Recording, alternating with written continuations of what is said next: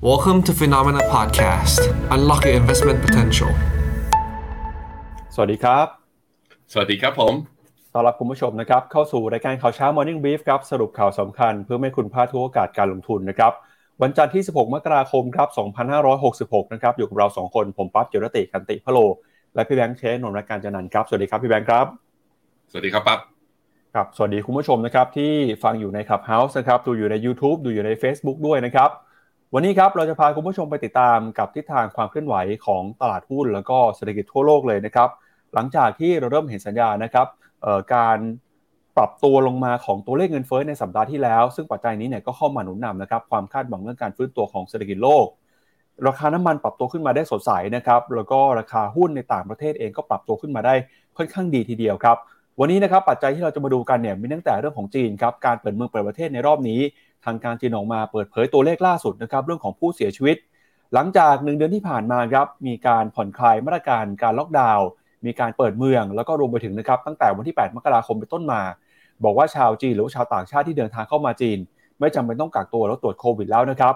ล่าสุดครับตัวเลขผู้เสียชีวิตในเดือนที่ผ่านมาสูงขึ้นไปแต่ระดับ 60,000 รายเลยทีเดียวนะครับซึ่งตัวเลขนี้เนี่ยก็สร้างความกังวลนะครับเรื่องของการแพร่ระบาดโควิดในประเทศจีน นอกจากนี้นะครับ ทาง IMF ก็ออกมาพูดถึงนะครับ บอกว่าจีนเองเนี่ยก็จะมีส่วนสำคัญนะครับที่จะช่วยฟื้นฟูเศรษฐกิจโลก จากการเปิดเมืองเปิดประเทศ อย่างไรก็ตามครับเรื่องของเศรษฐกิจถดถอยยังเป็นเรื่องที่ต้องจับตากัน แล้วก็บอกว่ามีโอกาสนะครับที่สหรัฐอาจจะสามารถเลี่ยงนะครับภาวะเศรษฐกิจถดถอยไปได้ด้วย แล้วพอสินทรัพย์ต่างๆ ปรับตัวขึ้นมาแบบนี้นะครับอีกหนึ่งสินทรัพย์ที่เราจะไม่พูดไม่ได้เลยนะครับพี่แบงก์ก็คือบิตคอยครับอืมล่าสุดนะครับบิตคอยปรับตัวขึ้นไปทำจุดสูงสุดในรอบ 2 เดือน แตะระดับ 21,000 ดอลลาร์ได้เป็นที่เรียบร้อยแล้วนะครับเดี๋ยวเราจะพาไปดูกันด้วย กับตัวเลขนะครับผลประกอบการของบริษัททะเบียนในสหรัฐอเมริกาที่ประกาศกันไป ตั้งแต่วันศุกร์ที่ผ่านมานะครับมีหลายบริษัทเลยทีเดียว ไม่ว่าจะเป็นนะครับ Bank of America นะครับมีหุ้นของ JP Morgan Citigroup นะครับ Wells Fargo BlackRock นะครับสัปดาห์ที่แล้วเนี่ยถือว่าเป็นสัปดาห์เริ่มต้นนะครับที่มีการประกาศงบการคึกคักนำมาโดยหุ้นในกลุ่มธนาคารพาณิชย์นะครับ แล้วก็สัปดาห์นี้ครับจะเป็นหนึ่งสัปดาห์นะครับที่ประกาศงบกันโดยหลักๆนะครับก็มีตั้งแต่ Morgan Stanley Goldman Sachs นะครับในวันอังคาร วันพุธนะครับก็มี Charles Schwab นะครับรวมไปถึงวันพฤหัสบดี P&G Netflix นะครับวันศุกร์นะครับก็มีธนาคารในฝั่งของยุโรปนะครับมีหุ้นของยุโรปด้วยนะครับยังไงสัปดาห์นี้การประกาศผลประกอบการเริ่มออกมาแล้ว เพราะฉะนั้นจับตากันอย่างไม่กระพริบตาเลยครับพี่แบงค์ครับครับงั้นเดี๋ยวเรามาเริ่มต้นกันนะครับ กับสรุปตัวเลขครับความเคลื่อนไหวของตลาดหุ้นในสัปดาห์ที่ผ่านมาก่อนนะครับว่าเป็นยังไงบ้าง จากประเด็นนะครับที่เรารายงานกันมาโดยตลอด ก็คือเรื่องของสถานการณ์เงินเฟ้อสหรัฐอเมริกา ตัวเลขเงินเฟ้อล่าสุดของอเมริกานะครับที่ปรับตัวลงมาเป็นไปตามคาดการณ์ครับพอสัญญาณเงินเฟ้อชะลอตัวลงไป ตลาดก็กลับมามีความหวังนะครับว่า ธนาคารกลางสหรัฐอาจจะไม่จำเป็นต้องใช้นโยบายการเงินเข้มงวด เหมือนที่เคยประกาศไว้ก่อนหน้านี้ก็ได้ทำให้มีความหวังมากขึ้นเรื่องของเศรษฐกิจฟื้นตัว แรงกดดันเรื่องดอกเบี้ยน้อยลงไป สินทรัพย์เสี่ยงนะครับก็เลยปรับตัวขึ้นมา เราจะเห็นว่าในสัปดาห์ที่ผ่านมานะครับถ้าไปดูภาพแท่งสีเหลืองเนี่ยก็คือเอ่อวีครับหรือว่าภาพรายสัปดาห์นะครับหนึ่งแท่งคือหนึ่งสัปดาห์ จะเห็นว่าสินทรัพย์ที่ราคาปรับตัวขึ้นมาสูงที่สุดเลยก็คือราคาน้ำมันครับราคาน้ำมันเนี่ยนะครับปรับตัวบวกขึ้นมา ตอบรับกับความหวังนะครับเรื่องเศรษฐกิจโลกที่ฟื้นตัว โดยเฉพาะยิ่งครับมาจากการที่เศรษฐกิจจีนนะครับเริ่มกลับมาเปิดเมืองแล้วก็ผ่อนคลายมากขึ้น เศรษฐกิจก็มีความคาดหวังนะครับว่า ความต้องการใช้น้ำมันจะเพิ่มมากขึ้นนะครับประกอบกับตัวเลขเงินเฟ้อที่ส่งสัญญาณชะลอตัวลงไปค่าเงินดอลลาร์ที่กลับมาอ่อนค่าทำให้ราคาน้ำมันนะครับสัปดาห์ที่แล้วบวกขึ้นมาได้สดใสมากๆเลย 8.3%แต่นั้นก็ตามถ้าดูจากราคาต้นปีเนี่ยราคาน้ำมันยังคงติดลบอยู่เล็กน้อยนะครับ 0.5%สาเหตุก็เป็นเพราะว่าในช่วงสัปดาห์แรก ราคาน้ำมันเนี่ยปรับตัวลงไปค่อนข้างแรงกว่า 10%เลยทีเดียวครับสินทรัพย์ถัดไปนะครับก็คือ global REIT ครับก็ค่อยๆ ฟื้นตัวขึ้นมานะครับตลาดหุ้นโดยเฉพาะยิ่งตลาดหุ้นในประเทศกำลังพัฒนา เดีดตัวขึ้นมาถึง 4.2%เลยนะครับ ตลาดหุ้นโลกบวกขึ้นมา 4.3%ทิศทางของราคาทองคำก็ฟื้นตัวขึ้นมานะครับ ทองคำขึ้นมาทำจุดสูงสุดในรอบ 8-9 เดือน ตลาดหุ้นยุโรปนะครับก็ปรับตัวบวกขึ้นมาได้ ก็ทิศทางต่างๆนะครับ ส่วนใหญ่สินทรัพย์เสี่ยงปรับตัวขึ้นมา ยกเว้นครับ ค่าเงินดอลลาร์ที่กลับมาอ่อนค่านะครับ สัปดาห์ที่แล้วติดลบไปประมาณ 1.6%ครับ ครับผม จริง ๆ แล้วถ้าตัดตัวราคาน้ำมันออกไปนะ สิ่งที่แตกต่างมาก ๆเลยของปีนี้เมื่อเทียบกับปีที่แล้ว คือค่าเงินดอลลาร์พี่ปั๊บจะเห็นว่าตอนนี้ตัว dollar index เนี่ยลงมาอยู่ที่ร้อยสองก็คือทำจุดต่ำสุดนับตั้งแต่วันที่ 6 มิถุนาก็คืออ่อนค่าลงมา การอ่อนค่าลงมาของดอลลาร์เนี่ยทำให้สินทรัพย์เสี่ยง risky asset ทุกตัวเนี่ยกลับมาอยู่ในแดนบวกกันหมดเลย ถ้าดอลลาร์ยังอยู่ในทิศทางนี้ต่อไปมันแปลว่าปีนี้เป็นปีที่น่าจะคึกคัก พอสมควรทีเดียว ต้องมารอดูกันต่อไปว่า แล้วดอลลาร์มีทิศทางอย่างนั้น คือสามารถอ่อนค่าไปได้ต่อเนื่องหรือเปล่า ซึ่งจนถึงตรงนี้ผมต้องบอกว่าดอลลาร์ยังไม่มีทิศทางจะกลับไปแข่งค่าให้เห็นนะ หลังจากที่หลุดเส้นค่าเฉลี่ย 100 วัน มานับตั้งแต่ตอนวันที่ 1 มิถุนาเป็นต้นมา อันนี้ก็เป็นข้อดีข้อหนึ่งเลย ที่เปิดปีมาโวลุ่มคึกคัก ต่างชาติก็เข้ามาซื้อหุ้นทั้งในเอเชียแล้วก็ทั้งในไทย แล้วก็ตลาด r i x y Asset ทุกตัวเลย ไม่ว่าจะเป็นดัชนีตลาดหุ้นตลาดไหนก็แล้วแต่ หรือแม้แต่ตัวตลาดบอลตราสารนี้เองก็มีแรงซื้อกลับเข้ามาด้วย นี่คือข้อดีมากๆที่เห็นอยู่นะครับ เพราะนั้นดอลลาร์เนี่ยเป็นตัวแรกเลยที่เราจำเป็นที่จะต้องวิเคราะห์ ให้รู้ว่าเทรนกำลังจะกลับ หรือว่าจะเปลี่ยนไปแข่งค่าเมื่อไหร่ ถ้าแข่งค่าเมื่อไหร่ผมคิดว่าหุ้นก็จะมีโอกาสปรับฐานเมื่อนั้นนะครับ มาดูต่อนะครับกับตลาดหุ้นบ้างครับ แล้วผลตอบแทนของตลาดหุ้นเป็นยังไงบ้างนะครับ ถ้าไปดูสัปดาห์ที่แล้วครับดัชนีตลาดหุ้นที่ให้ผลตอบแทนสูงที่สุดตลาดหนึ่งของโลกคือดัชนี NASDAQ นะครับ NASDAQ เนี่ยปรับตัวบวกขึ้นมาได้ 4.8% year to date นะครับบวกขึ้นมาแล้ว 5.9%ครับแล้วก็ตลาดหุ้นเกาหลีนะครับฟื้นขึ้นมา 4.2% MSCI Emerging Market บวกขึ้นมา 4.2%นะครับ Asia X Japan บวกขึ้นมา 4%แล้วก็ตลาดหุ้นจีนก็กลับมาแล้วนะครับ China H Share บวกขึ้นมาได้ 3.6% China A Share บวกขึ้นมา 2.3% ตลาดหุ้นยุโรปก็ฟื้นขึ้นมาเช่นกันนะครับ DAX เยอรมนีบวกขึ้นมา 3%แล้วก็ไต้หวันนะครับบวกขึ้นมา 3%เช่นกันนะหลังจากความคาดหวังนะครับเรื่องของกลุ่มเซมิคอนดักเตอร์ที่ฟื้นตัวขึ้นมาผลประกอบการดีขึ้นมานะครับดาวโจนส์บวก 2%ครับตลาดหุ้นของกรีกบวกขึ้นมา 1.9%หุ้นไทยครับหุ้นไทยสัปดาห์ที่แล้ว ซื้อขายกันอยู่ในกรอบแคบๆนะครับมีการย่อตัวลงมาหลายวันทำการเลยทีเดียว ก็บวกขึ้นมาได้เล็กน้อยนะครับ 0.5%ก็เป็นทิศทางความเคลื่อนไหวนะครับถ้าไปดูเฉพาะตลาดหุ้นในแต่ละประเทศครับพี่แบงค์ กลายเป็นว่าเดลต้าเอฟเฟกนั้นทำให้หุ้นวิ่งขึ้นมาตอนปลายปีเนี่ย หุ้นไทยตอนนี้ก็ยังทรงอยู่ในกรอบยังไม่ได้ปรับฐานลงรุนแรงนะ แต่ถ้าดู year to date กับ weekly เนี่ย กลายเป็นว่ามีตัวอื่นที่วิ่งแรงกว่านะมันก็เป็นที่มาที่ว่าการกระจายการลงทุนในสินทรัพย์เสี่ยงที่ต่างประเทศ หรือตลาดหุ้นที่ต่างประเทศเนี่ย บางทีมันก็ได้เรื่องนี้แหละ ถึงแม้ว่าจะมีลงมาแรงนะสองปีแล้วสองพันยี่สิบเอ็ดสองพันยี่สิบสอง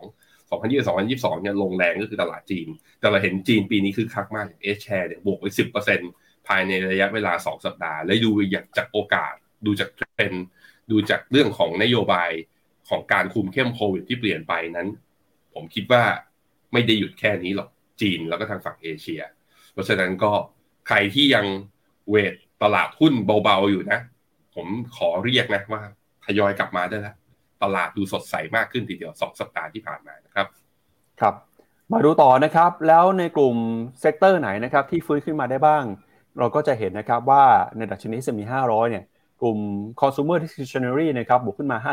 5.8%กลุ่ม information technology บวกขึ้นมา 4.6%นะครับ real estate ฟื้นขึ้นมาได้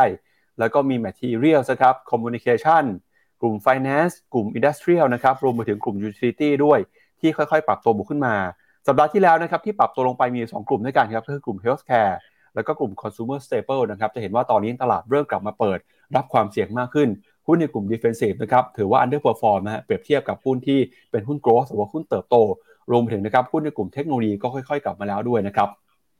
อืมครับผมแต่ผมว่าเดี๋ยวพอประกาศงบออกมาเนี่ยกลุ่ม healthcare ก็จะกลับมาอยู่ในแดนบวกได้บ้างพี่ปั๊บ ไม่ค่อยน่าห่วงเท่าไหร่ แล้วก็ต้องยอมรับอีกอย่างหนึ่งคือ ปีที่แล้วที่หุ้นกลุ่ม growth มันลงมันแรงๆเนี่ยหุ้นกลุ่ม defensive ก็เป็นตัวที่แบบว่ามีการทนรับแรงกระแทกได้ค่อนข้างดีด้วย เพราะฉะนั้นกลุ่ม healthcare เห็นตรงนี้ก็อย่าเพิ่งตกใจไปว่าเอ้ยอยากขายลดพอร์ต ผมคิดว่าใจเย็นๆ ยังมีโอกาสอยู่ครับครับอะงั้นไปดูภาพให้ชัดเจนมากขึ้นนะครับว่าหุ้นในกลุ่มเทคโนโลยีของสหรัฐเนี่ยเป็นยังไงบ้างในสัปดาห์ที่แล้วนะครับภาพที่คุณผู้ชมเห็นนะครับคือแผนที่หุ้นครับว่าใน 1 สัปดาห์ที่ผ่านมานะครับหุ้นแต่ละตัว บวกลบกันไปมากแค่ไหน หุ้นตัวใหญ่ๆนะครับหลายๆตัวเนี่ยบวกขึ้นมาได้ค่อนข้างดี ไม่ว่าเป็น Microsoft Google Meta นะครับบวกขึ้นมา 6-7%เลย Apple บวกขึ้นมาได้ประมาณ 7%นะฮะแล้วก็แน่นอนนะครับว่าหุ้นที่ปรับตัวลงมาตั้งแต่ช่วงปลายปีเนี่ยอย่าง Tesla แล้วก็ Amazon นะครับสัปดาห์ที่แล้วสัปดาห์เดียวฮะบวกขึ้นมาได้ประมาณ 18%เลยนะครับ Amazon ก็บวกขึ้นมา 18%เช่นกันนะครับเป็นหุ้นตัวใหญ่ที่โอ้โหราคานี่วิ่งขึ้นลงนี่ค่อนข้างผันผวนทีเดียวครับ หุ้นในกลุ่มพลังงานนะครับหลังจากที่ราคาน้ำมันกลับมาบวกขึ้นมาได้ Exxon Mobil Chevron นะครับก็ค่อยๆ บวกขึ้นมาแล้ว หุ้นในกลุ่มสถาบันการเงินนะครับ JP Morgan Bank of America Wells Fargo Morgan Stanley นะครับสัปดาห์ที่แล้วเนี่ยบวกขึ้นมา 6-7%เช่นกัน แล้วก็กลุ่มบัตรเครดิตนะครับสะท้อนการฟื้นตัวของเศรษฐกิจโลก มีการจับจ่ายใช้สอยมากขึ้นนะครับบัตรเครดิตก็มียอดการใช้งานเพิ่มขึ้นด้วย หุ้นของ Visa Mastercard นะครับบวกขึ้นมา 4-5% คือถ้าเกิดดูภาพแบบนี้เนี่ยหลายคนน่าจะมีกำลังใจนะครับน่าจะเป็นการเริ่มต้นปีที่ค่อนข้างดีหุ้นหลาย ๆ ตัวเนี่ยเริ่มต้นปีผ่านมาแค่ 2 สัปดาห์บวกขึ้นมาได้เป็น 10%แล้วนะครับพี่แบงค์ถือว่าน่าสนใจทีเดียวครับ ครับผมผมพามาดูกราฟ S&P 500 ขอดูแค่ตัวเดียวพี่ปับ๊บราคาปิดของเมื่อวันศุกร์เนี่ยอยู่ที่ 3,999 มีการขึ้นมาทดสอบ 4,000 จุดแต่ยังไม่ผ่าน แต่ที่น่าสนใจคือเส้นค่าเฉลี่ย 200 วันนั้น ต่ำกว่า4อ่าต่ำกว่าจุดที่ S&P ปิดนะ เส้นค่าเฉลี่ย 200 วันอยู่ที่ 3,981 แปลว่า S&P เป็นการปิดกลับมายืนเหนือเส้นค่าเฉลี่ย 200 วันอีกครั้งหนึ่ง ซึ่งเส้น 200 วันเมื่อรวมกับตัว Fibonacci retracement ในเวฟขาลงตรงนี้นะ ตอนนี้ S&P ก็ปิดอยู่ที่ Fibonacci retracement 38.2 ที่น่าสนใจคือถ้าสัปดาห์นี้ ถ้าสัปดาห์นี้นะ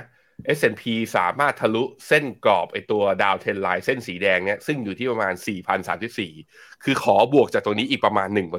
1%จะขึ้นมาทะลุดาวเทนไลน์ที่กด S&P ไว้มาอย่างต่อเนื่องนับตั้งแต่ต้นปี 2022 ซึ่งถ้าเปิดไอถ้าดีดกลับขึ้นมาได้ ก็แปลว่าจะเปิดอัพไซด์ให้ S&P มีโอกาสขึ้นไปทดสอบ 61.8 Golden Ratio ของ Fibonacci Retracement ที่ระดับ 4,003 ถ้าไป 4,003 จริงแสดงว่า S&P มีอัพไซด์อีกประมาณ 7%ทีเดียว ไม่น้อยนะ ต้องมาดูกันครับ สัปดาห์นี้เป็นสัปดาห์ที่ต้องเรียกว่าต้องจับตาเลย แล้วก็ถ้าสามารถผ่านแนวต้านขึ้นมาได้เนี่ย ใครที่เป็นขานักลงทุนนักเก็งกำไรระยะสั้น ผมคิดว่าตัวกองทุนรวมที่ลงทุนในหุ้นอเมริกา ที่พอจะมีเบต้าสูงๆ วิ่งไปกับ S&P 500 หรือกองแอคทีฟที่คุณเชื่อว่าตัว S&P 500 ถ้าวิ่งเนี่ย กองเราน่าจะวิ่งด้วยเนี่ย ผมคิดว่าสามารถที่จะใส่เงินเข้าไปได้อีก ถ้าดัชนี S&P 500 ปีอ่าสัปดาห์หน้าทะลุ 4,030 ขึ้นมาได้อะเพราะฉะนั้นอย่างกองอย่างในโมเดลอย่าง AF Mode ของบลจทาริสหรือกองอย่างที่เพิ่งออกปลายปลายปีที่แล้วนะ ของบลจทาริสอีกตัวหนึ่งที่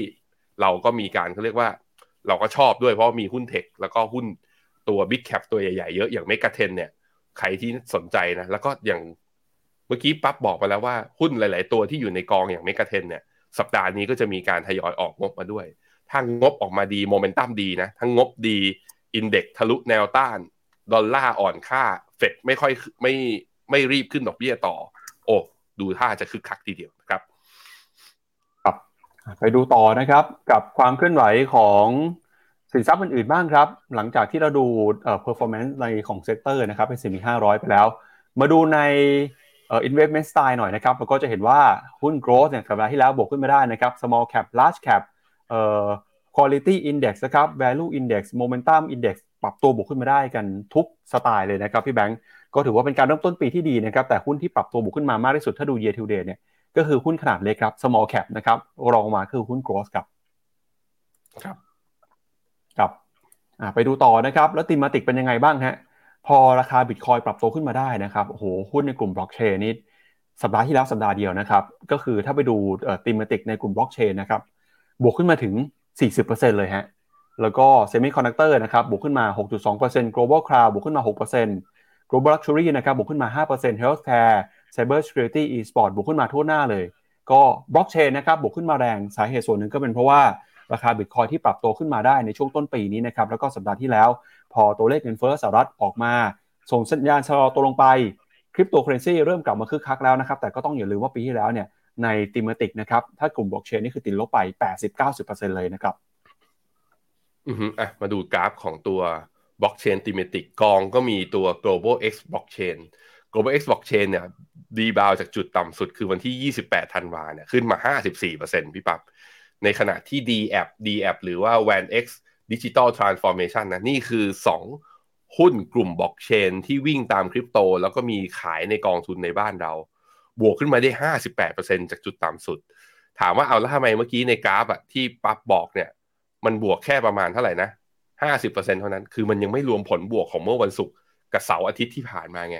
ที่ราคาบิตคอยทะลุ 20,000 ขึ้นมายืน 21,000 เหรียญนะตอนเนี้ย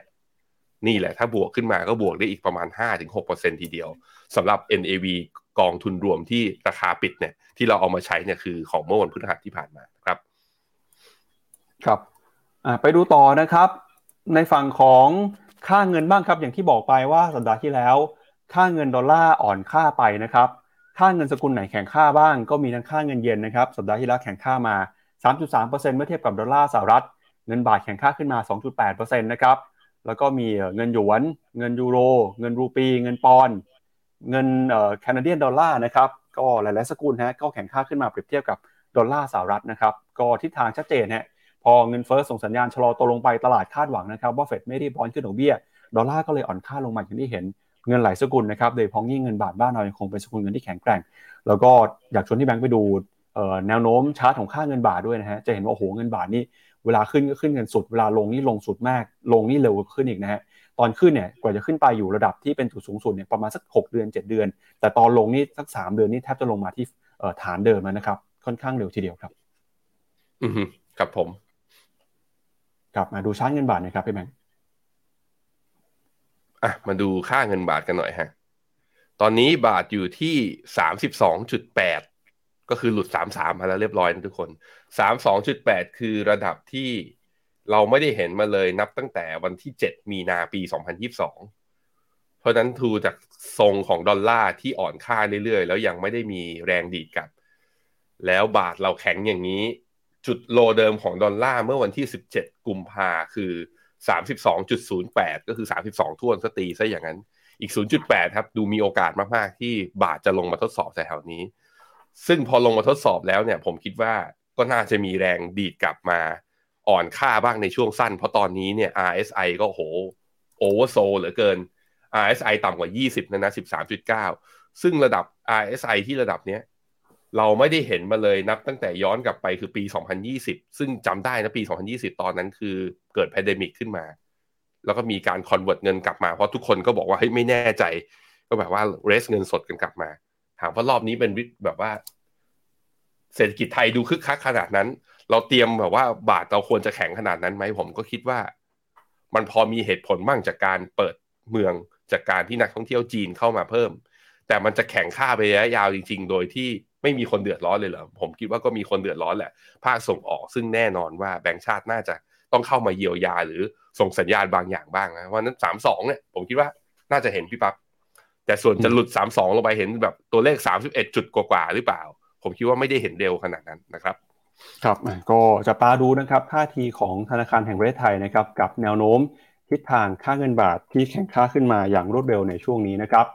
มาดูต่อครับเดี๋ยวชวนที่แบงค์ไปดูที่ตลาดตราสารนี้บ้างเป็นยังไงบ้างครับ อืมครับผมสำหรับตลาดตราสารหนี้นะครับ ก็จะเห็นว่าค่อนข้างชัดนะ เอาไปที่หน้าจอปั๊บครับอ่า ค่อนข้างชัดว่าไม่ว่าตัว 2 ปีหรือตัว 10 ปีเนี่ย year to date นี่ก็คือ yield เนี่ยมีการลงมา yield ลงมาแสดงว่ามีแรงซื้อ ถึงแม้สัปดาห์ที่ผ่านมาตัว yield ตัวสั้นนะของญี่ปุ่นของจีนของเยอรมันเนี่ยจะมีการขยับขึ้นมาบ้าง แต่ก็ขยับขึ้นมาบ้างหลังจากที่คือมีแรงซื้อกลับเข้ามาค่อนข้างเยอะ นั้นปียิวเนี่ยพอจะบอกเราได้ ทั้งตัวระยะสั้นกับระยะยาวว่า ตอนนี้ตลาดเริ่มคาดการแล้วว่าเฟดจะชะลอการขึ้นดอกเบี้ย คนเลยไม่กลัวฮะไม่กลัวว่ายิวจะขึ้น เข้ามาซื้อกันใหญ่เลยนะครับ ทั้งตัวไทย bond yield สิบปีสหรัฐ bond yield สิบปี เยอรมัน bond yield สิบปี ส่วนจีนกับตัวญี่ปุ่นเนี่ยจะเห็นว่ามีแรงขายสาเหตุทางฝั่งนี้ก็คือว่าน่าจะมีแนวโน้มแหละทางฝั่งอย่างโดยเฉพาะทางฝั่งญี่ปุ่น ที่ตอนนี้ขยับตัวมาตรการยิวเคิร์คอนโทรแสดงความเหี่ยวเนี่ยช้ากว่าคนอื่น แต่ก็ตลาดคาดการณ์ว่าอาจจะมีการขยับกรอบตัวการเข้าซื้อพันธบัตรเพิ่มเติมขึ้นมากไปด้วยนะครับ ฝั่ง REIT นะครับ ฝั่ง REIT ก็ผลตอบแทนในช่วงที่ผ่านมา year to date ต้องบอกว่าตัวที่น่าพอใจที่บวกขึ้นมาได้เยอะ ก็คือ European REIT หรือ REIT ที่ REIT ที่ต้องฝั่งยุโรปบวกได้ 8%ฮ่องกงบวกอยู่ 6% US REIT บวก 6%ไทย REIT เรานะ ปีที่แล้ว outperform คือเราลบน้อยกว่าคนอื่น กลายเป็นว่าเราก็บวกน้อยกว่าคนอื่นด้วยเช่นเดียวกัน แต่ REIT upside ในมุมของ investment team ของ p h e n o m e n a เรามองว่าค่อนข้างจำกัดนะเพราะว่าตัวตราสารหนี้ที่อัตราดอกเบี้ยมันเพิ่มขึ้นมาเนี่ยมันทำให้ตัว e a r n i n g yield gap ระหว่างตัว read กับตัวตราสารหนี้เนี่ยมีความแคบลงหรือใกล้เคียงกันมากขึ้น นั้น REIT จะเด้ง rebound ขึ้นไปเยอะๆมากกว่านี้ อาจจะลำบากนิดหนึ่งเพราะนั้นใครมีอยู่ ถ้าดูที่ยิวเนี่ยถือต่อได้ แต่ถ้าเข้าจะเข้าไปซื้อเพื่อหวัง upside จาก capital gain อาจจะลำบากหน่อยหลังจากที่ดีขึ้นมาเนี่ยภายใน 2 สัปดาห์เนี่ยขึ้นมาตั้ง6%แล้วอัพไซด์น่าจะไม่ได้เยอะกว่านี้มากนะครับ ครับพาไปดูข้อมูลย้อนหลังของตลาดหุ้นสหรัฐนะครับในรอบ 70 ปีที่ผ่านมาหน่อยฮะสำนักข่าวบลูเบิร์ดนะครับเขาไปรวบรวมตัวเลขมาเขาบอกว่าในรอบ 70 ปีที่ผ่านมาเนี่ยถ้าไปดูในดัชนี S&P 500 นะครับมักจะเจอไม่ค่อยบ่อยฮะที่ปีไหนเนี่ยถ้ามีการติดลบอย่างหนักนะฮะปีถัดไปจะติดลบฮะส่วนใหญ่เขาจะบอกว่าถ้าปีไหนมีการปรับตัวลงไปอย่างรุนแรงของตลาดหุ้นนะครับปีถัดไปมักจะกลับมาเป็นบวกได้ ซึ่งปีที่แล้วเนี่ยเราเห็น S&P 500ติดลบไปเกือบประมาณสัก19-20%ก็ตลาดมีความหวังนะครับว่าปีนี้เนี่ยน่าจะเป็นบวกได้นะครับถ้าดูจากสถิติด70ปี มีครั้งไหนบ้างครับที่ปรับตัวลงไปติดต่อกัน 2 ปีถึง 3 ปีเนี่ยนะครับก็มีในช่วงของวิกฤตการณ์ในปี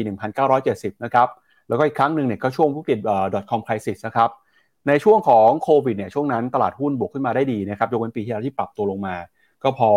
เริ่มต้นปีแบบนี้เนี่ยตลาดก็กลับมามีความหวังนะครับแล้วก็พยายามไปหาสถิตินะครับมาเชื่อมโยงกันแต่อะไรก็ตามนะครับก็ต้องระมัดระวังเรื่องของเศรษฐกิจถดถอยด้วยนะครับถ้าหากว่าเกิดถดถอยจริงเนี่ยก็มีโอกาสที่ตลาดหุ้นอาจจะได้รับแรงกดดัน ซึ่งเราก็ต้องรอดูนะครับแต่ตลาดถือว่าปีนี้สตาร์ทเริ่มต้นได้ค่อนข้างดีทีเดียวครับพี่แบงค์ครับผมครับมาเริ่มต้นกันนะครับกับประเด็นเรื่องข่าวของเราในวันนี้กันก่อนนะฮะ วันนี้คุณผู้ชมเข้ามาพูดคุยกันคึกคักเลยนะครับพี่แบงค์อาจจะอ่านคอมเมนต์กันไวๆสักนิดหนึ่งนะฮะคุณผู้ชมเริ่มต้นปีกันเป็นยังไงบ้าง หุ้นที่ลงกันไป กองทุนที่ซื้อกันไปเนี่ยเริ่มกลับมาเป็นบวกหรือยังว่าต้นปีมีการซื้อกองทุนอะไรไปเพิ่มเปิดเติมบ้าง ลองพิมพ์มาเล่าให้ฟังกันหน่อยนะฮะปีนี้หลายคนถ้าเกิดเริ่มทยอยซื้อเนี่ยต้นปีเนี่ยตอนนี้น่าจะได้ผลตอบแทนเป็นบวกกันเยอะแล้วนะครับอืผมชอบนะมากันเป็นเพลงเลยจาวิสบอกทรงอย่างแบสแซดอย่างบ่อยดอลลาร์อ่อนเราก็คงไม่ก่อยใช่ ถ้าดอลลาร์อ่อนไปเรื่อยๆเนี่ยสินทรัพย์เสี่ยงยังไง ก็พวกตลาดหุ้นเนี่ยคือคักแน่นอน มีอ d ดปต่อ คุณกุ๊กไก่บอก ทองนี่ทรงอย่างกู๊ดรูดขึ้นหน่อย เราหน้าจ่อยอ่อย ตกรถ ไม่ตกรถสิแหมคุณคุกไก่ เราก็ต้องมีทองในพอร์ตบ้างอยู่แล้วเป็นเรื่องปกติใช่ไหมอือฮึมีคุณเปรมวดีถามว่าขอกองตราสารหนี้หน่อย ควรซื้อกองไหน อ่าสองกองที่ผมชอบ UGIS ขีด N upside แบบว่าอาจคือเป็น Active Management ไม่ได้ถือ duration เยอะ ใช้ความเก่งความสามารถของผู้จัดการกองทุน ซึ่งกองแม่คือ PIMCO เนี่ยก็ใช้ตัวเนี้ยเป็นตัวถือยาวๆใน core port คราวนี้ถ้าอยากได้ประโยชน์จากยิวที่มีโอกาสที่จะเพิ่มขึ้นน้อยลงหรือว่ายิวอาจจะลงได้ก็ลองแนะนำตัวพัทระ GU บอลกองแม่เป็นจูปิเตอร์กองนี้ก็ duration ขยับมายาวกว่ายูจิสนิดหนึ่งนะครับ ถ้าถ้าเชื่อนะ ถ้าเชื่อว่า อัตราดอกเบี้ยขาขึ้นนั้นใกล้สุดทางแล้วไม่เกินเดือนมีนาหรือเดือนเมษายนนี้น่าจะเห็นจุดสูงสุดของตัวดอกเบี้ย แล้วหลังจากนั้นก็คือไม่ส่งก็ลดลงนะครับ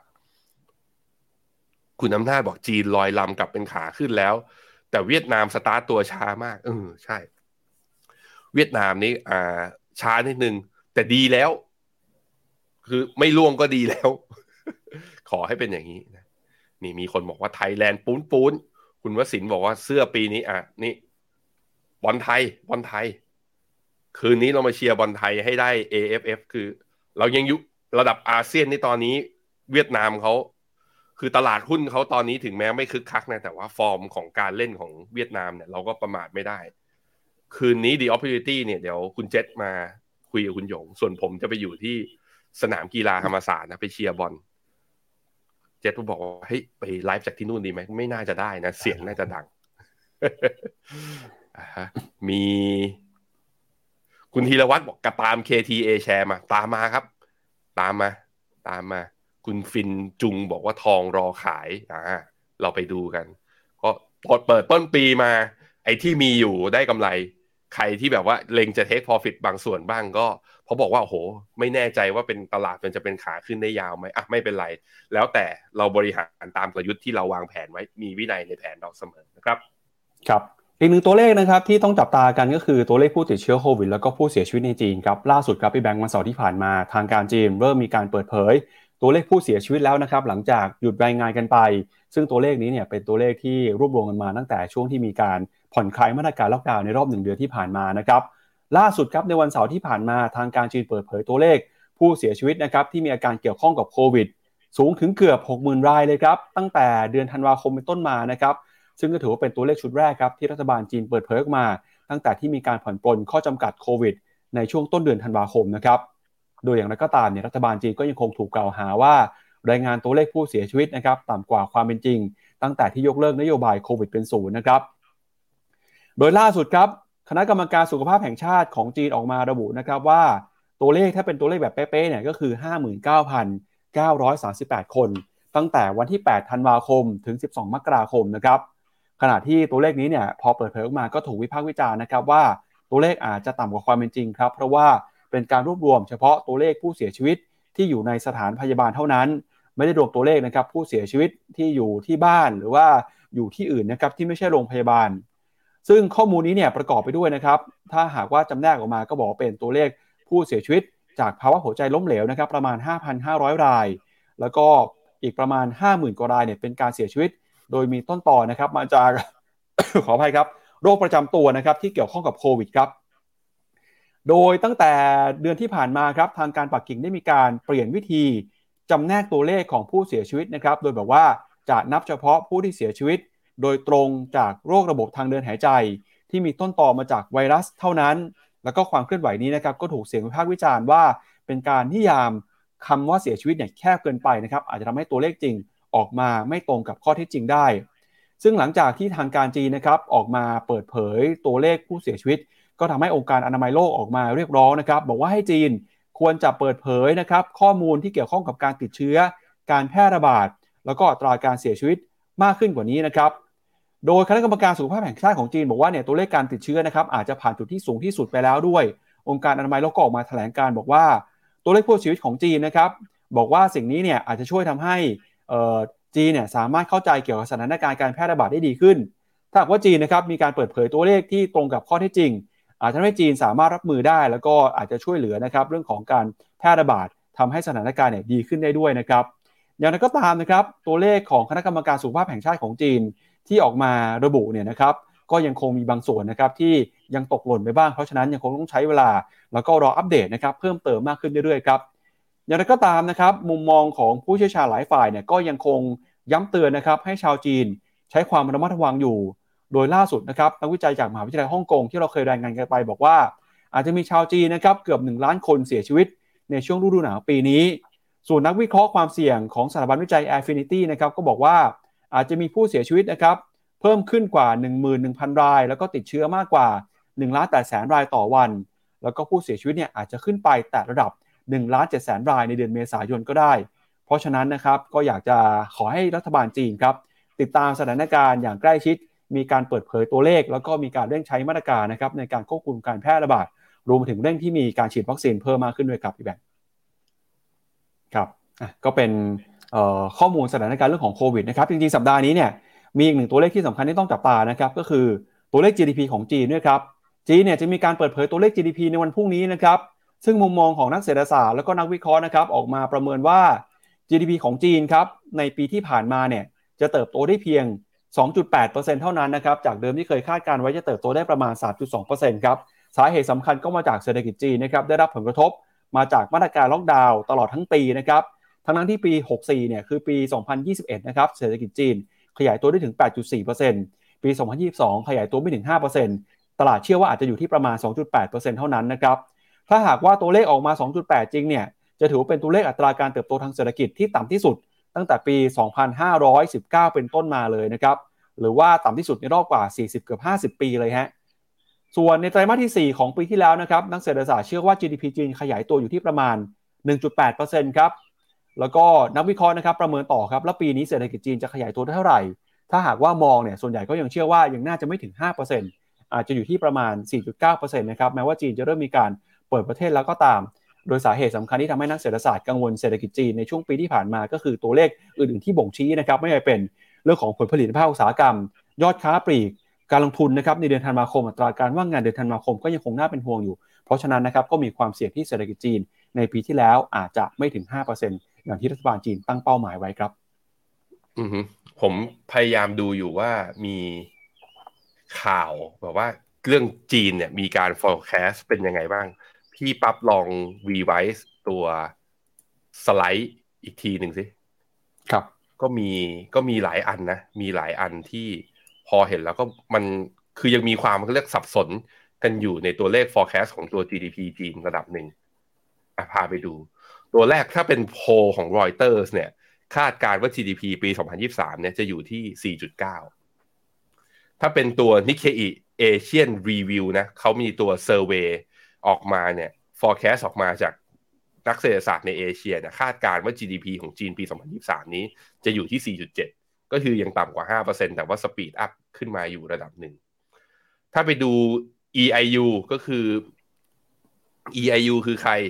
EIU ก็คือทางฝั่งอ่ายุโรปก็มีการคาดการณ์เขาก็บอกว่า GDP forecast ของปี 2023 เนี่ย จะอยู่ที่ 5.2 สำหรับจีนนะสำหรับจีน ในขณะที่ทางฝั่งอ่า South China Morning Post ก็คาดว่า GDP ของทางฝั่งจีนเนี่ย จะขึ้นมาในระดับคือ 4-5%ในปีนี้ แต่ถามว่าถามอ่าจะว่าจะทะลุ 5%ไปได้ไหม ก็ขึ้นอยู่กับ actual policy ก็คือ ขึ้นอยู่กับนโยบายการเงินว่าเอามาจริง ๆ หรือเปล่าคือแบบว่า คือจะมีการกระตุ้นมากขึ้นหรือเปล่า ซึ่งวันอย่างวันนี้ก็มี ก็มีนักเศรษฐศาสตร์เริ่มพยากรณ์แล้วว่า จีนจะเริ่มกระตุ้นด้วยการลดดอกเบี้ยพี่ปับ๊บซึ่งเดี๋ยวเรามาดูกันว่าจะลดดอกเบี้ยจริงหรือเปล่า ซึ่งถ้าลดดอกเบี้ยจริงนะ เดี๋ยวตลาดหุ้นจีนก็จะวิ่งต่ออีก มีโอกาสเป็นไปได้สูงทีเดียวนะครับ ครับ อะ มาดูกันนะครับ แล้วทางบูมเบิร์กคาดการณ์ยังไงนะครับบูมเบิร์กก็ประเมินว่าปีนี้เนี่ย ปี 2023 นะครับ GDP จีนจะเติบโตได้ประมาณ 4.9%นะครับ ก็จะเห็นนะครับว่าในช่วงที่ผ่านมาเนี่ยทิศทางของเศรษฐกิจจีนนะครับมีหลายเรื่องที่น่ากังวล แล้วก็แน่นอนนะครับว่าเศรษฐกิจจีนเนี่ยไม่ได้โดดเดี่ยวนะครับ ถ้าหากว่าเศรษฐกิจจีนส่งสัญญาณชะลอตัว ก็จะส่งผลกระทบนะครับไปยังเศรษฐกิจโลกด้วยครับ มุมมองของผู้เชี่ยวชาญทางเศรษฐกิจหลายท่านนะครับก็เลยออกมาอยากจะสนับสนุนให้จีนนะครับมีการกระตุ้นเศรษฐกิจนะครับรวมไปถึงการฟื้นฟูเศรษฐกิจด้วย เพื่อให้เศรษฐกิจโลกนะครับขับเคลื่อนต่อไปได้ มุมมองล่าสุดนะครับเป็นของคุณคริสตาลีนาจอเจว่ากรรมการกองทุนการเงินระหว่างประเทศนะครับหรือว่า IMF ครับออกมาเรียกร้องนะครับให้จีนเดินหน้าเปิดเมืองเปิดเศรษฐกิจต่อไป เนื่องจากการเปลี่ยนผ่านนโยบายโควิดเนี่ยนำไปสู่การใช้ชีวิตเป็นปกติมากขึ้น จะถือเป็นปัจจัยสำคัญที่สุดครับที่จะขับเคลื่อนการเติบโตของเศรษฐกิจโลกในปีนี้นะครับคุณจอเจว่าบอกด้วยนะครับว่า IMF เชื่อว่าโลกเนี่ยจะสามารถหลีกเลี่ยงภาวะเศรษฐกิจถดถอยได้ แม้ว่าเศรษฐกิจจะเติบโตชะลอตัวลงมาจาก 3.2%ในปี 65 นะครับ แต่ถ้าหากว่าจีนเดินหน้าเปิดประเทศนะครับ ก็จะเข้ามาช่วยหนุนนำให้เศรษฐกิจโลกเติบโตต่อไปได้ ถ้าจะหดตัวเนี่ยอาจจะเป็นการหดตัวเพียงเล็กน้อยเท่านั้น คุณจอเจว่าระบุด้วยนะครับว่า MF ยังไม่คงเอ่อยังไม่มีแนวโน้มนะครับที่จะปรับลดคาดการณ์การขยายตัวของ GDP โลกมากนัก เมื่อกับที่เคยเทียบไว้ประกาศไว้ในเดือนตุลาคมนะครับ ที่ผ่านมาครับโดยในปีที่แล้วเนี่ยทาง MF ออกมาประเมินนะครับว่า เศรษฐกิจโลกในปีนี้จะขยายตัวได้ประมาณ 2.7%นะครับ แล้วก็ครั้งต่อไปเนี่ย IMF ก็อาจจะมีการปรับประมาณการอีกครั้งหนึ่ง โดยบลูเบิร์ดนะครับรายงานอ้างอิงกับมุมมองของคุณจอร์เจว่าก็บอกนะครับว่าเศรษฐกิจโลกครับมีแนวโน้มจะแตะจุดที่ต่ำที่สุด ในช่วงสิ้นปีนี้จะบอททอมนะครับแล้วก็จะปีหน้าเนี่ยจะมีการปรับตัวเพิ่มขึ้นมา คุณจอร์เจว่าก็ระบุด้วยนะครับว่าเงินเฟ้อนะครับยังคงปรับตัวอยู่ในระดับสูงอย่างต่อเนื่อง ดังนั้นนะครับธนาคารกลางของหลายประเทศ ยังคงมีความจำเป็นต้องใช้นโยบายการเงินที่เข้มงวด เพื่อสกัดกั้นเงินเฟ้อต่อไป แต่ปัจจัยที่สำคัญที่สุดเลยครับก็คือจีนจะต้องเดินหน้าเปิดประเทศต่อไปนะครับอย่างไม่หยุดยั้ง ถ้าหากว่าจีนนะครับยังคงดำเนินทิศทางไปยังเรื่องของการเปิดประเทศ ก็คาดการณ์นะครับว่าเศรษฐกิจโลกจะขยายตัวขึ้นมาได้ดีขึ้น ตั้งแต่ปลายปีนี้ไปจนถึงต้นปีหน้า แล้วก็นอกจากนี้นะครับคุณจอร์เจว่าก็ยังแสดงความคิดเห็นนะครับเรื่องของเศรษฐกิจสหรัฐด้วย โดยเชื่อนะครับว่าเศรษฐกิจสหรัฐจะสามารถหลีกเลี่ยงภาวะเศรษฐกิจถดถอยได้ในปีนี้ แล้วก็สามารถชะลอตัวลดได้อย่างค่อยเป็นค่อยไป หรือว่าเกิดภาวะ soft landing ด้วยนะครับ คุณจอร์เจียวาระบุนะครับว่าตลาดแรงงานของสหรัฐยังคงฟื้นตัว ความต้องการของผู้บริโภคยังคงแข็งแกร่ง แม้ว่าอัตราดอกเบี้ยจะสูงขึ้นมาก็ตาม ซึ่งสถานการณ์นี้นะครับถือว่าเป็นทิศทางที่ดีขึ้นทำให้มีการบริโภคมีการจับจ่ายใช้สอยมากขึ้นนะครับ พอมีการอุปโภคบริโภคมากขึ้น เศรษฐกิจก็ส่งสัญญาณเติบโตนะครับ ซึ่งปัจจัยนี้ครับจะสามารถทำให้สหรัฐอเมริกาสามารถหลีกเลี่ยง ปัญหาเศรษฐกิจถดถอยได้ แล้วก็ถ้าหากว่าจะเป็นการถดถอยเนี่ยก็คงเป็นเพียงแค่การถดถอยทางเทคนิคเท่านั้นนะครับ ไม่เป็นการถดถอยออตามนิยามทางเศรษฐกิจจริง แล้วก็บอกด้วยนะครับว่า ตอนนี้เนี่ยเธอเชื่อว่าเศรษฐกิจสหรัฐอเมริกาน่าจะ soft landing ได้ โดยก่อนหน้านี้นะครับ IMF เคยประเมินการเติบโตของ GDP ของสหรัฐนะครับ บอกว่าจะขยายตัวได้ประมาณ 1%ในปีนี้นะครับ แต่ก็ตามเนี่ย World Bank ฮะในช่วงต้นปีที่ผ่านมา เพิ่งจะออกมาปรับลดคาดการณ์นะครับ ทั้งการเติบโตของเศรษฐกิจโลกแล้วก็การเติบโตของสหรัฐอเมริการวมถึงการเติบโตของจีนด้วย ก็ต้องมาดูนะครับว่า มุมมองของ IMF ที่ออกมาบอกว่าดีเนี่ยจะดีแค่ไหน แล้วก็ทาง World Bank หรือ IMF ใครจะผิดใครจะถูกกันแน่กับการเติบโตของเศรษฐกิจโลกในครั้งนี้ครับ อืมครับผมมาดูกันต่อนะครับ กับทิศทางของราคาคริปโตเคอเรนซีกันหน่อยฮะล่าสุดนะครับ ราคาของคริปโตเคอเรนซีแล้วก็บิตคอยน์เนี่ยปรับตัวขึ้นมาได้ อย่างสดใสนะครับในช่วงสัปดาห์ที่แล้ว มาดูตัวเลขเช้านี้กันหน่อยครับ ล่าสุดนะครับตัวเลขของบิตคอยน์ครับขึ้นมาซื้อขายอยู่ที่ระดับ 21,120 ดอลลาร์ต่อ 1 บิตคอยน์นะครับ เป็นตัวเลขที่ปรับตัวสูงสุดในรอบกว่าเกือบจะ 2 เดือนเกือบ 3 เดือนแล้วนะครับ เพราะว่าเดือนพฤศจิกายนเนี่ยยังอยู่ต่ำกว่า 20,000 อยู่เลยนะฮะ ก็รอบวันที่ผ่านมาครับบวกขึ้นไปต่อ 1.26%แต่ถ้าเกิดไปดูรอบสัปดาห์นะครับ 7 วันทำการก่อนหน้า ราคาบิตคอยบวกขึ้นมา 22%แล้วครับ แล้วก็ราคาเหรียญอื่นๆนะครับอีเ e เรียมบวกขึ้นมา 20% Binance Coin บวกขึ้นมาน้อยกว่านะครับ 9%อยู่ที่ประมาณ 300 ดอลลาร์ต่อ1 Binance Coin แล้วก็ Ripple นะครับ Cardano ก็ปรับตัวบวกขึ้นไมาได้ แต่ดูเหมือนว่าถ้าเป็นสกุลเงินใน 10 อันดับแรกเนี่ย Bitcoin นะครับถือว่าแข็งแกร่งที่สุดเลยฮะการปรับตัวขึ้นมานะครับของเหรียญคริปโตเคอเรนซีในรอบนี้เนี่ยก็เกิดมาจากความหวังนะครับหลังจากที่ตัวเลขเงินเฟ้อของสหรัฐอเมริกา ส่งสัญญาณชะลอตัวลงไป ตลาดก็กลับมาอยู่ในโหมดที่เปิดความเสี่ยงมากขึ้นนะครับรับความเสี่ยงได้มากขึ้น จากการคาดการณ์ว่าธนาคารกลางสหรัฐ จะไม่รีบร้อนใช้นโยบายการเงินที่เข้มงวดนะครับ ข้อมูลของคอยเกโก้ครับออกมาบอกนะครับว่าตอนนี้เนี่ยหลังจากที่ราคาของเหรียญต่างๆ ปรับตัวเพิ่มขึ้นมาทำให้ล่าสุดนะครับราคามูลค่าตลาดของคริปโตเคอเรนซีครับปรับตัวขึ้นมารวมกันอยู่เหนือระดับ 1 ล้านล้านดอลลาร์เป็นครั้งแรกนะครับตั้งแต่เดือนพฤศจิกายนเป็นต้นมาเลยครับโดยมุมมองนะครับของตลาดก็กลับมามีความหวัง แล้วก็เชื่อว่าในช่วงสิ้นเดือนนี้นะครับที่ธนาคารกลางสหรัฐจะประชุมกัน น่าจะมีการส่งสัญญาณ ผ่อนคลายการขึ้นดอกเบี้ยนะครับแล้วปัจจัยนี้น่าจะเป็นปัจจัยที่หนุนนำนะครับทำให้ราคาคริปโตเคอเรนซีสามารถปรับตัวบวกขึ้นมาได้ ตอนนี้หลายคนนะครับเริ่มกลับมามีความหวังครั้งหนึ่ง โดยนักวิเคราะห์บางคนเนี่ยนะครับอย่างคุณสการามุชชีนะครับก็เชื่อว่าราคาของคริปโตเคอเรนซีเนี่ยอาจจะบวกขึ้นไปนะครับแตะระดับ 50,000 ถึง 1 0 0 0 0แสนเหรียญต่อ1คริปโตเคอเรนซี1บิตคอยน์ได้เนี่ยในช่วง 2-3 ปีข้างหน้านะครับแต่ก็ตามก็เป็นมุมมองที่เป็นความคิดเห็นส่วนตัวนะครับ อย่างไรก็ตามก็มีโอกาสผิดมีโอกาสถูกเช่นกันครับพี่แบงค์ครับผมไปดูตัวบิตคอยหน่อยบิตคอยตอนเช้านี้อยู่ที่ 21,140 นะฮะดีขึ้นมาก็เป็นจุดสูงสุดที่เราไม่ได้เห็นมานะตั้งแต่ต้นเดือนพฤศจิกา ถามว่าแล้วตรงนี้ไปต่อจะเป็นยังไง ถ้าดูเป็นเรียกว่า volume at price ก็คือแนวรับจริงๆ ก็คือตรง 20,000 ตรงที่เพิ่มตรงที่ทะลุขึ้นมาตอนนี้ก็จะกะเป็นแนวต้านสำคัญนะ ซึ่งตอนนี้กลายเป็นแนวรับแล้ว ถ้าตรงนี้วิ่งขึ้นต่อไปจะเห็นว่าข้างบนหนักนับจากตรงนี้ไปเนี่ยโวลุ่มไม่ค่อยมีนะหมายถึงว่าอะไรแปลว่า ถ้าบิตคอยจะวิ่งต่อขึ้นไปได้แบบสองหมื่นสี่สองหมื่นห้าไม่น่าจะยากอะดูแล้ว เพราะว่าถ้าดูจากตรงช่วงของโวลุ่มในการเทรดเนี่ย คนที่เข้าบิตคอยเยอะๆก็คือแถวๆตรงนี้แหละสองหมื่นทวนถึงสองหมื่นหนึ่งนะฮะ แต่ถ้าวิ่งขึ้นไปได้ก็น่าสนใจดูอย่างเงี้ย ในผมผมผมเชียร์ว่ามีโอกาสขึ้นมากกว่าลงนะ นี่คือตัวแรกที่ดีอะตัวต่อไปตัว Ether Ethereum ใครเป็นสาย ETH นะฮะ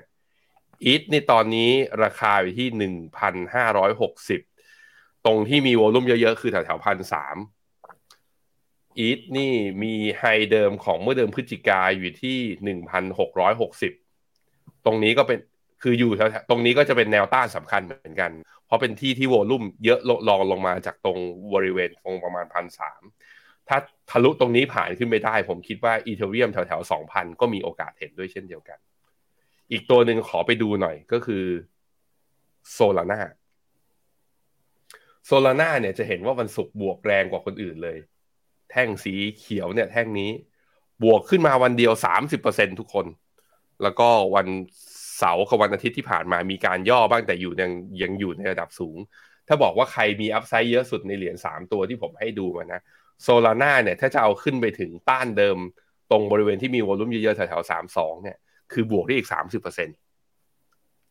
ตอนนี้คือพอตลาดบิตคอยไอตัวคริปโตกลับมาคึกคักบิตคอยซึ่งเป็นเหรียญหลักเนี่ยขึ้นมายืนสองหมื่นได้ ตัวเหรียญตัวที่มีขนาดเล็กลงมา Market Cap เล็กลงมา เริ่มมีแรงเก็งกำไร ตอนนี้ผมมองว่า upside โซลาน่าถ้ามองเป็นเปอร์เซ็นต์นะ อาจจะเยอะสุดในประมาณ 10 ตัวแรกของเหรียญที่มีในตลาดอยู่นะตอนนี้ แต่อย่างที่บอกไปตลาดนี้ไม่มี ceiling ไม่มีฟลอร์เทรดทุกวันไม่มีวันทำการหยุด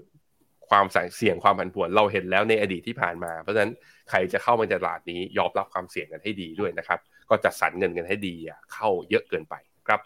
ครับก็เมื่อสักครู่นี้เราถามคุณผู้ชมนะครับบอกว่าพอร์ตเป็นยังไงบ้างช่วงต้นปีนะครับก็มีหลายคอมเมนต์ เริ่มมาเล่าให้ฟังนะครับ มีคอมเมนต์หนึ่งน่าสนใจคุณเปียกๆบอกว่าเปิดพอร์ตมาตกใจแล้วเริ่มเห็นกองทุนเขียวแล้วนะครับ หลังจากที่เห็นตัวเลขแดงมา 2 ปีนะครับเดี๋ยวนี้เห็นตัวเลขเขียวนี้ไม่ค่อยชินเท่าไหร่นะครับพี่แบงค์อ่าใช่คุณแซมซ่าก็บอกว่า K China K CHX เนี่ยกำไร 10%ไม่น่าเชื่อ ไม่น่าเชื่ออะไรมันก็แหมมันก็ตามมาแหละ คุณปีดาบอกว่าบวกแบบจุกๆ จากที่ผมแนะนำเทคจีน เป็น เป็นข้อดีของคุณก็แล้วผมยกประโยชน์ให้คนซื้อฮะผมเป็นแค่คนคอมเมนต์ตามตลาดเฉยๆนะ ยินดีด้วย ประเด็นคือ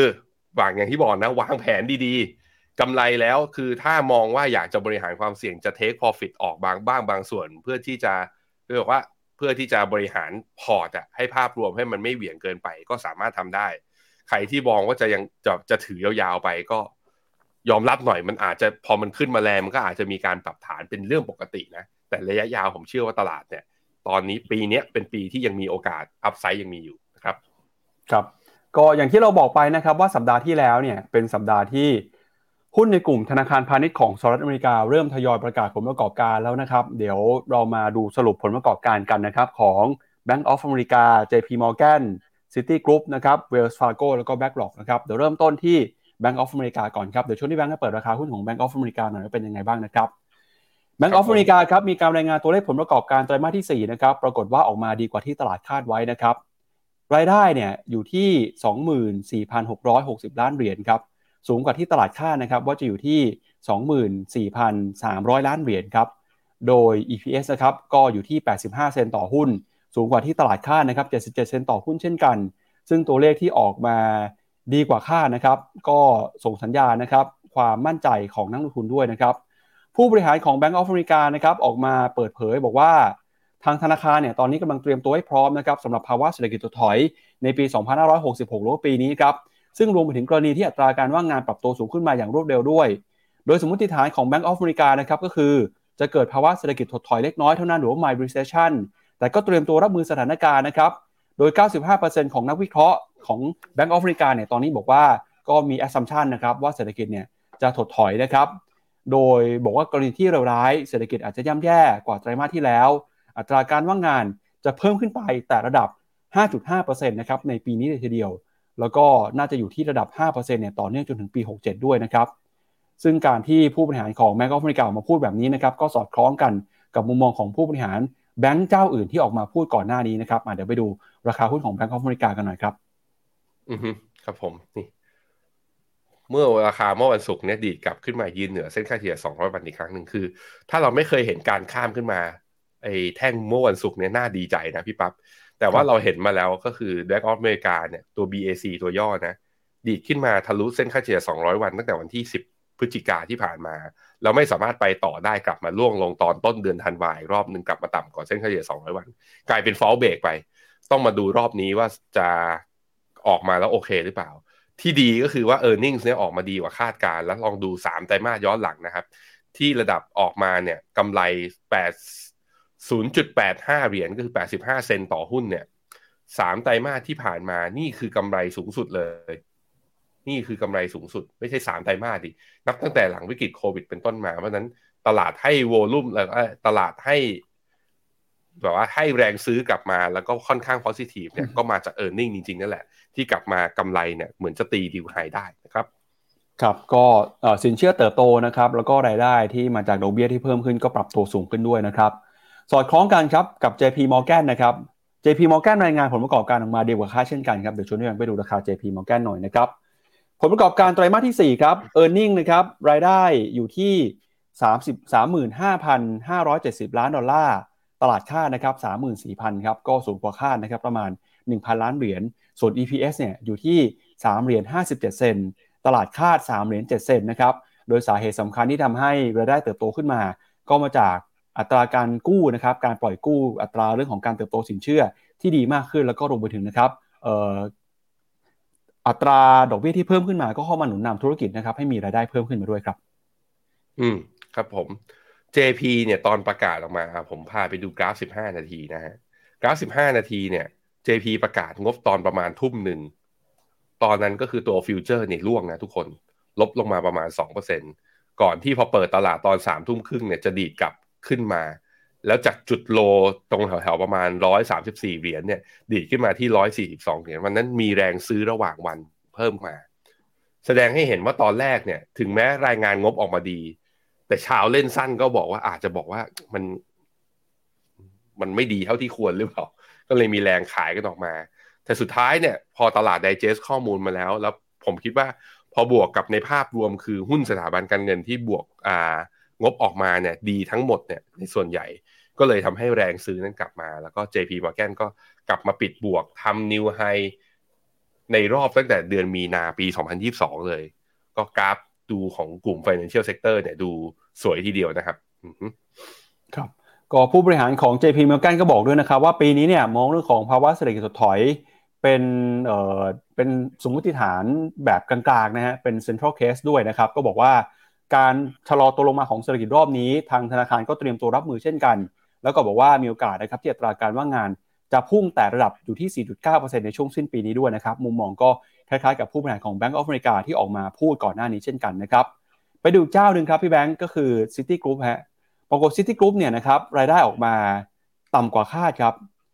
รายได้นะครับ Net Income อยู่ที่ 2,500 ล้านเหรียญครับ ก็ปีที่แล้วอยู่ที่ 3,200 ก็ชะลอตัวลงมาอย่างชัดเจนเลยนะฮะ แล้วก็ EPS ครับ ตลาดคาดนะครับ1เหรียญ14 เซนออกมาจริงอยู่ที่ประมาณ1เหรียญ10 เซนนะครับ รายได้ครับก็ใกล้เคียงกับที่ตลาดคาดนะครับประมาณ 18,000 ล้านดอลลาร์สหรัฐ เราจะเห็นนะครับว่า Citigroup เนี่ยได้รับผลกระทบครับจาก credit loss ครับ ก็ทำให้ รายได้ แล้วก็กำไรเนี่ยหดตัวลงไปด้วยนะครับไปดูราคาซิตี้กรุ๊ปหน่อยครับราคาซิตี้กรุ๊ปเนี่ยจริง ๆก็ ไม่น่าบวกได้นะ ดูจากกำไรที่ออกมาแล้วแย่กว่าสองไตรมาสก่อนหน้านี้ด้วย แต่ก็สามารถบวกกลับขึ้นมาได้ 1.69%ผมคิดว่าเป็น sentiment ในทางฝั่งหุ้น Financial Sector ในภาพรวม เพราะว่าไอตัว SPDR Financial Sector เนี่ยเมื่อวันศุกร์บวกได้ 0.75 ก็มาจากส่วนใหญ่รายงานงบออกมาดีกว่าคาด ถึงแม้ซิตี้กรุ๊ปออกมาจะแย่กว่าไตรมาสก่อนหน้านี้ แต่ตลาดก็ยังมีความเชื่อว่าไตรมาสหนึ่งไตรมาสสองเนี่ยที่ดอกเบี้ยยังเป็นขาขึ้นอยู่ ก็จะได้ประโยชน์จากตัวเน็ตเอ๊ยตัว NIM นะ net interest margin ที่ยังขยับขึ้นมา บางบางส่วนก็ต้องรอดูอีกอีกทีหนึ่งแล้วครับ แต่ว่าตัวซิตี้กรุ๊ปเนี่ยใกล้แนวต้านแล้วเนี่ยตอนนี้ดีดกลับขึ้นมาก็ถึงแม้ยืนเหนือเส้นค่าเฉลี่ย 20 วันก็จริง แต่ว่าก็มีแนวต้านแถวๆ50 เหรียญนี้อยู่เหมือนกันถามว่าจะสามารถผ่านได้ไหม พอผมมาดูตัว SPDR select sector financial sector เนี่ยเห็นแล้วก็เป็นห่วงเหมือนกันว่าหุ้นกลุ่ม financial sector อาจจะไปจากจุดนี้ไม่ได้ง่ายเท่าไหร่ เพราะแถวๆตรงนี้ครับสามสิบสามสิบห้าเหรียญสามสิบหกเหรียญดูจะเป็นแนวต้านสำคัญทีเดียว เพราะว่าในเดือนปีสองพันตั้งแต่ครึ่งปีหลังของปีสองพันยี่สิบสองที่ผ่านมา ยังไม่สามารถจะขึ้นไปยืนเหนือสามสิบหกเหรียญได้ยาวๆเลย แต่ถ้าทะลุได้ก็น่าจะเป็น sentiment เชิงบวกในแง่ของกราฟเทคนิคนะครับกับผู้บริหารของ Citigroup นะครับก็ออกมาพูดเหมือนกับของ JP Morgan แล้วก็ Bank of America เลยนะครับ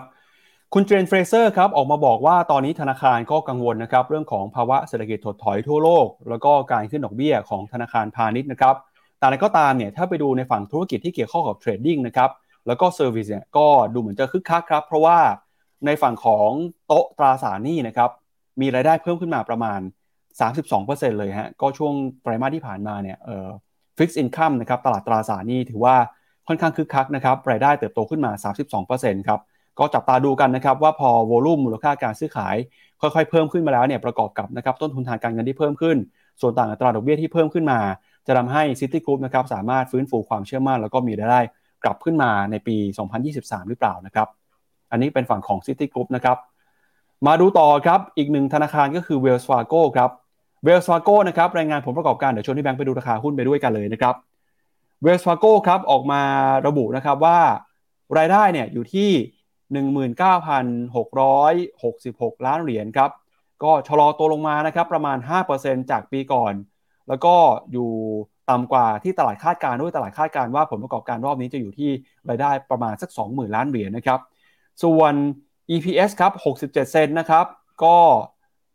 ชะลอตัวลงมาครับจากปีที่แล้วด้วยปีที่แล้วเนี่ย EPS อยู่ที่1เหรียญ36 เซนเลยก็คือเอ่อกำไรต่อหุ้นหายไปครึ่งหนึ่งเลยนะฮะ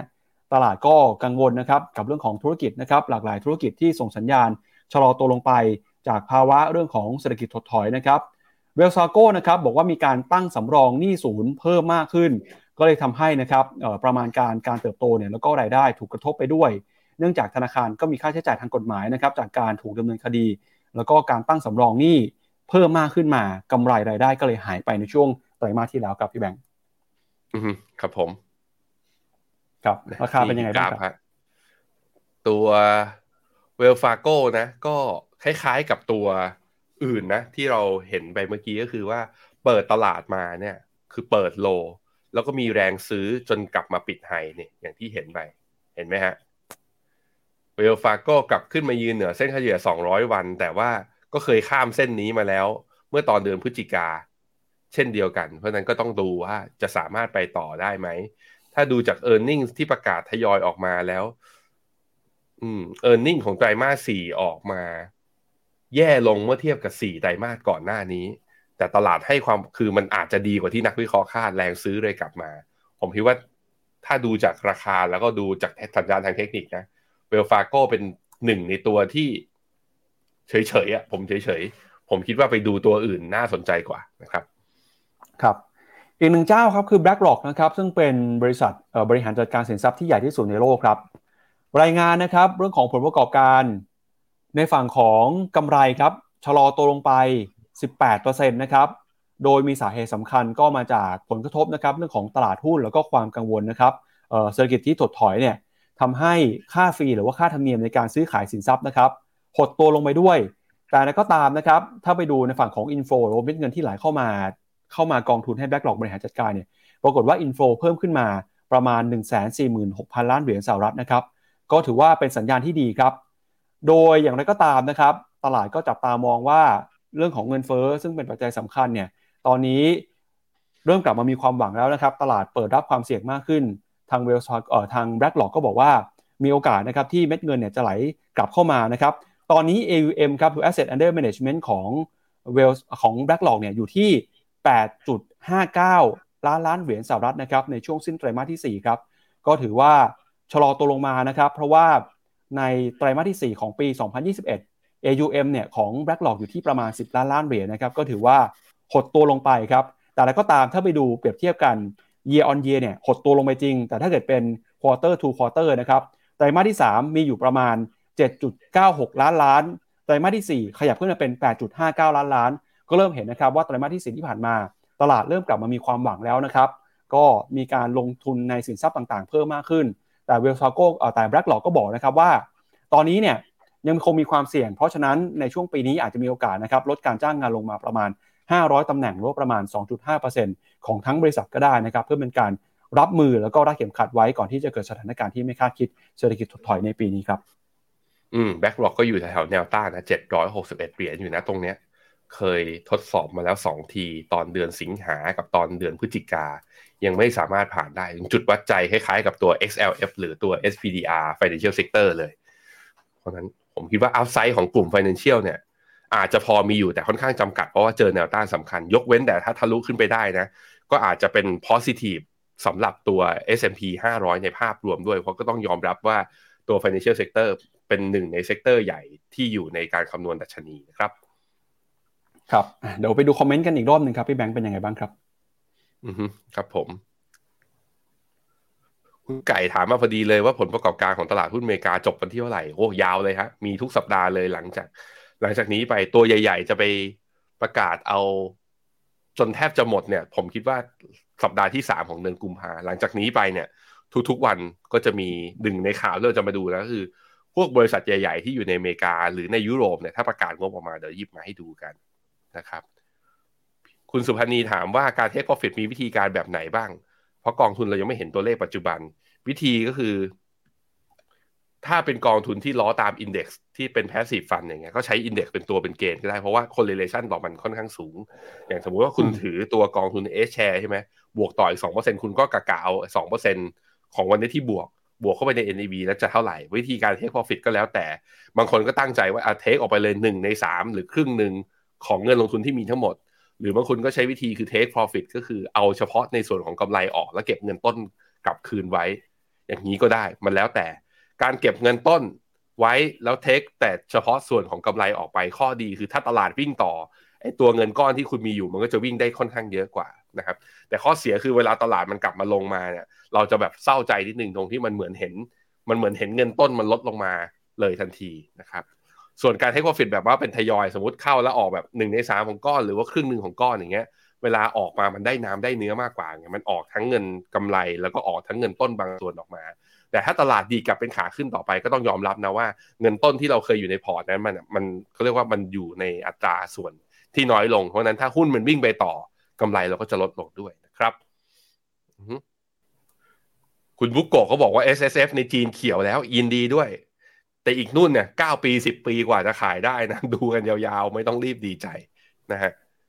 คุณธีรวุฒิบอกว่าไปเปิดพอร์ตคริปโตดูกันเอ้า เราไม่ได้เปิดกันอยู่แล้วเหรอ ลืมไปแล้วใช่ไหมว่าเราเปิดกันแล้ว ลองกลับไปดูหน่อยนะ ว่ามันล็อกไปหรือยังหรือว่าจะไอ้ user password เราจำได้กันอยู่หรือเปล่านะ ลองไปชำเลืองอยู่หน่อยครับ ไปครับ ครับอะไปดูกันกับเรื่องของการท่องเที่ยวบ้างนะครับ ล่าสุดนะครับ ไทยเนี่ยเตรียมเจอทัวร์ลงได้เลยฮะทัวร์ลงเนี่ยเป็นเอ่อเป็นความหมายที่ดีนะครับทัวร์ลงหมายถึงว่านักท่องเที่ยวต่างชาติจะเดินทางเข้ามาเที่ยวไทยเพิ่มมากขึ้นนะครับล่าสุดนะครับหนังสือพิมพ์ The Business Times ของสิงคโปร์บอกว่าเอเชียตะวันออกเฉียงใต้นะครับเป็นจุดหมายปลายทางสำคัญของนักท่องเที่ยวจีนครับจีนเนี่ยเริ่มเปิดประเทศแล้วก็มีการเดินทางออกนอกประเทศเพิ่มมากขึ้น หลังจากล็อกดาวน์มา 3 ปีนะครับข้อมูลของ trip.com ครับณวันที่ 12 มกราคมบอกว่า ยอดจองการเดินทางของนักท่องเที่ยวจีนไปยังเอเชียตะวันออกเฉียงใต้ พุ่งขึ้นมามากกว่า 10 เท่าตัวนะครับหรือว่า 1,026%เมื่อเทียบกับช่วงเดียวกันของปีที่แล้ว แล้วก็ยอดจองตั๋วเครื่องบินเนี่ยเพิ่มขึ้นมามากกว่า 8 เท่าตัว Trip.com ระบุนะครับว่าไทยเป็นจุดหมายปลายทางอันดับที่ 1 ของนักท่องเที่ยวจีน ในช่วงของเทศกาลตรุษจีนนะครับตามมาด้วย สิงคโปร์มาเลเซียกัมพูชา แล้วก็อินโดนีเซีย นอกจากนี้นะครับสำนักข่าว BBC เนี่ยออกมาเปิดเผยว่านักท่องเที่ยวจีนจำนวนมากครับมีความต้องการที่จะมาฉีดวัคซีน mRNA ในต่างประเทศนะครับซึ่งจีนเนี่ยไม่สามารถหาฉีดได้ แล้วก็ไทยครับเป็นหนึ่งในประเทศที่นักท่องเที่ยวจีนเนี่ยจะเดินทางเข้ามาฉีดวัคซีน mRNA ด้วยนะครับโดยชาวจีนนะครับได้มีการค้นหาข้อมูลเกี่ยวกับเที่ยวบินขาออกต่างประเทศเพิ่มขึ้นถึง 83%ภายในเวลาเพียง 2 สัปดาห์เท่านั้นนะครับหลังจากที่มีข่าวเรื่องของการเปิดประเทศ โดยสำนักข่าว CNBC ก็บอกนะครับว่า นักท่องเที่ยวจีนเนี่ยหันมาท่องเที่ยวไทยมากขึ้นนะครับหลังจากไม่พอใจที่บางประเทศเลือกปฏิบัตินะครับไม่ว่าจะเป็นในฝั่งของญี่ปุ่นนะฮะหรือว่าประเทศในฝั่งของยุโรปด้วย ซึ่งข่าวนี้ก็ถือว่าเป็นข่าวดีนะครับ โดยข้อมูลของ trip.com ก็ระบุว่าไทยติดอันดับหนึ่งของประเทศนะครับที่ได้รับการค้นหามากที่สุด จากนักท่องเที่ยวจีน ตั้งแต่วันที่ 26 ธันวาคม ถึง 5 มกราคม โดยข้อมูลการค้นหาเรื่องการท่องเที่ยวไทยเนี่ยเพิ่มขึ้นมามากกว่า 176%แล้วก็กลายเป็นจุดหมายปลายทางยอดนิยมนะครับในช่วงเทศกาลตรุษจีนนี้ครับพี่แบงค์อือฮึครับผมครับไปเราไปกัน ไหนๆก็มาถึงตรงนี้แล้วไปดูตลาดภาพรวมของทางฝั่งเอเชียเช้านี้หน่อยพี่ปั๊บว่าเป็นยังไงกันบ้างนะฮะนิกกี้เปิดมามีแรงขายนะ ย่ออยู่ที่ประมาณสัก 0.8%ผมดูแล้วก็มีเขาเรียกมีข่าวออกมาว่า นักลงทุนกังวลกันว่า BOJ จะทบทวนนโยบายการเงิน แล้วก็แบบว่ากลับไปใช้นโยบายการเงินแบบเหี่ยวมากขึ้น นิดนึงหลังจากว่าสามารถที่จะอ่า control ค่าเงินเยนไม่ให้อ่อนค่าได้ ก็เลยมีแรง ปรับฐานลงมาแต่ยังไม่มี low นะฮะยังไม่ยังยังไม่หลุด low เดิม ในขณะที่ TOPIX เนี่ยลบน้อยกว่า ลบอยู่ที่ประมาณ 0.56 แสดงว่าแรงขายเนี่ยมาจากหุ้นขนาดใหญ่ที่อาจจะรายรับเนี่ยมาจากไอ้สกุลอื่นที่ไม่ใช่สกุลเยนพอยกค่าเงินเยนแข็งค่าขึ้นเร็วอย่างเงี้ยก็เลยมีผลเนี่ยเห็นไหมค่าเงินเยนหลังจากขึ้นไปแตะประมาณ 151 เยนต่อดอลลาร์เนี่ยตอนนี้ 127 ใช้ระยะเวลาเพียงแค่ไตรมาสเดียวนะการแข็งค่ามากไปอาจจะไม่ดีกับหุ้นส่งออกบางตัวไอ้สิ่งเนี้ยผมไม่แน่ใจว่า ทางฝั่งไทยเราอาจจะมีหุ้นส่งออกบางตัวที่น่ากังวลด้วยหรือเปล่าก็จะเวทถ่วงดัชนีนิดหนึ่งนะครับไต้หวันบวกขึ้นมา 0.68 ตอนนี้ยืนทดสอบเส้นค่าเฉลี่ย 200 วันพอดี ตัวเวียดนามยังไม่เปิดมานะ เช้านี้หุ้นทางฝั่งหางเสงเปิดมาแล้วฮะ บวก 0.67%บวกได้ดีทีเดียวในขณะที่ทางฝั่ง CSI 300 เช้านี้บวกขึ้นมาบวกที่ 0.67 เมื่อวานนี้ CSI เมื่อวันศุกร์ CSI 300 ดีดกลับขึ้นมายืนเหนือเส้นค่าเฉลี่ย 200 วัน เอาทุกคนช่วยกันยินดีช่วยกันเฮหน่อย ใครเท่า Tactical Call จีน A แชร์ตามเราไปบ้าง มีกองทุน SCB CHA มีกองทุน KTA แชร์บวกกันทั่วหน้าแล้ว แล้วเมื่อวันศุกร์เนี่ยบวกขึ้นมายืนเหนือเส้นค่าเฉลี่ย 200 วันเป็นครั้งแรก นับตั้งแต่หลุดไปตอนต้นปี 2022 นะ นี่คือการขึ้นมา แล้วแถมวันนี้บวกต่ออีกเนี่ยน่าสนใจทีเดียว enjoy กันนะครับโมเมนต์นี้ไม่ได้หากันง่าย ๆ นะครับ หุ้นไทยฮะ1681แล้ว จากที่ปั๊บเปิดตารางไอตัว performance ของตลาดหุ้นในเอเชียเทียบกันนะจะเห็นว่าหุ้นไทยเราวิ่งค่อนข้างช้าเนาะพี่ปั๊บ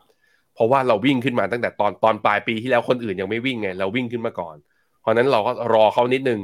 พพอวิ่งมาพร้อม ๆ กันเสร็จแล้ว หลังจากนี้ไปเนี่ยเดี๋ยวของจริงแล้วเมื่อวันศุกร์เนี้ยตัว SET Index ลงมาปิด gapตรง 1675 แล้วเรียบร้อย แต่ก็ยังไม่สามารถขึ้นได้ ผมให้บอกไว้ว่า ถ้าเซ็ตไม่สามารถผ่าน 1,690 หรือ 1,700 ได้ ภายในเวลาอันสั้นเนี้ยอาจจะมีการปรับฐานลงมาแล้วทดสอบเส้นค่าเฉลี่ย 20 วัน คือเส้นสีน้ำเงินเนี้ยแถวแถวพันหกร้อยห้าสิบก่อนก่อนที่จะดีดกลับขึ้นไปนะครับเพราะนั้นเซ็ตก็อยู่ในช่วงของรอนิดนึง รอนิดนึงการประกาศงบออกมา ถ้าออกมาแล้วดีกว่าคาดก็เปลี่ยนไปได้ที่จะทะลุแล้วยืนพันเจ็ดขึ้นไปได้ แต่ถ้ายังไม่ได้ก็สัญญาณทางเทคนิคก็บอกเราว่าอาจจะต้องย่อตัวลงมาที่แนวรับสำคัญก่อน ครับครับผู้ชมอาจจะสงสัยแล้วคนที่ยังไม่ได้ซื้อหุ้นจีนครับพี่แบงค์ยังไม่ได้เข้าหุ้นจีนตาม technical call ตอนนี้ยังเข้าทันไหมครับ ยังพอมีอัพไซด์อยู่ครับ แล้วก็การยืนเหนือทะลุเส้นค่าเฉลี่ย 200 มาได้ของตัว CSI 300 นั้นก็เป็นทริกเกอร์สำคัญตัวหนึ่งแต่อาจจะ ถ้าสมมติว่าตั้งใจจะเข้าสมมตินะแบ่งเป็น 2 ไม้ครึ่งครึ่งตอนนี้ก็อาจจะต้องลดสัดส่วนไม้ลงมาเข้า1ใน3 ก็ได้แต่สำหรับใครที่เข้ามาแล้วบอกว่าให้เข้าไปแล้วครึ่งหนึ่งไม่แน่ใจ การทะลุขึ้นมาเส้น 200เนี่ยสำหรับผมมัน confirm แล้วเราก็ได้กำไรมาแล้วส่วนหนึ่ง สามารถทยอยเข้าอีกไม้หนึ่งตรงนี้ได้ครับ เพราะฉะนั้นสรุปคือไม่ว่ามีน้อยหรือมีมาก ยังพอที่จะสะสมเข้าได้อยู่แต่วางแผนการเทรดให้ดีแล้วกันนะครับครับก็ชวนคุณผู้ชมนะครับ ใครที่สนใจติดตามกลยุทธ์การลงทุนของ FINNOMENA นะครับเข้าไปที่เว็บไซต์ p h e n o m e n a c o m ฮะอย่าง tactical call เนี่ยซึ่งเป็นกลยุทธ์นะครับของเราที่ออกไปเมื่อวันที่ 9 มกราคมที่ผ่านมา ก็แนะนำให้ซื้อหุ้นจีนไปนะครับ ใครที่ซื้อตามก็จะได้กำไรไปแล้วนะครับ ยังสามารถเข้าไปดูข้อมูลเพิ่มเติมได้ที่เว็บไซต์นะครับ เราก็มีการบอกกลยุทธ์นะครับ บอกจุดเข้าจุดออก แล้วก็จุด stop loss ด้วยนะครับ ซึ่งก็จะเป็นกลยุทธ์ที่เอามาอัปเดตกันเป็นประจำสม่ำเสมอ ยังไงเข้ามาติดตามรายการของเรานะครับ ติดตามช่องทางต่างๆของ FINNOMENA จะได้ไม่พลาดโอกาสการลงทุน แล้วก็ถ้าใครไม่อยากพลาดโอกาสนะครับสำคัญมากเลยก็คืออย่าลืมดาวน์โหลดแอป FINNOMENA นะครับจะได้รับการเตือนนะครับความเคลื่อนไหวของตลาด มุมมองการลงทุน tactical call นะครับรวมไปถึงสามารถส่งคำสั่งซื้อขายกองทุนผ่านแพลตฟอร์มของ FINNOMENA ได้ด้วยครับ ครับเอาละครับและนี่ก็เป็นทั้งหมดนะครับของรายการ Morning Brief ในเช้านี้ครับเราสองคนแล้วก็ทีมงานลาไปก่อนนะครับเจอกันใหม่วันพรุ่งนี้ครับวันนี้สวัสดีครับ สวัสดีครับ FINNOMENA Exclusive บริการที่ปรึกษาการลงทุนส่วนบุคคล ที่จะช่วยให้เป้าหมายการลงทุนของคุณ เดินทางสู่ความสำเร็จ ไม่ว่าคุณจะเป็นนักลงทุนสายไหน เริ่มต้นที่ 5 0 0 0 0 0บาท สมัครเลยที่ f i n o m e f i n o m e n a e x c l u s i v e หรือ line at f i n o m e n a p o r t คำเตือน ผู้ลงทุนควรทำความเข้าใจลักษณะสินค้า เงื่อนไขผลตอบแทน และความเสี่ยงก่อนตัดสินใจลงทุน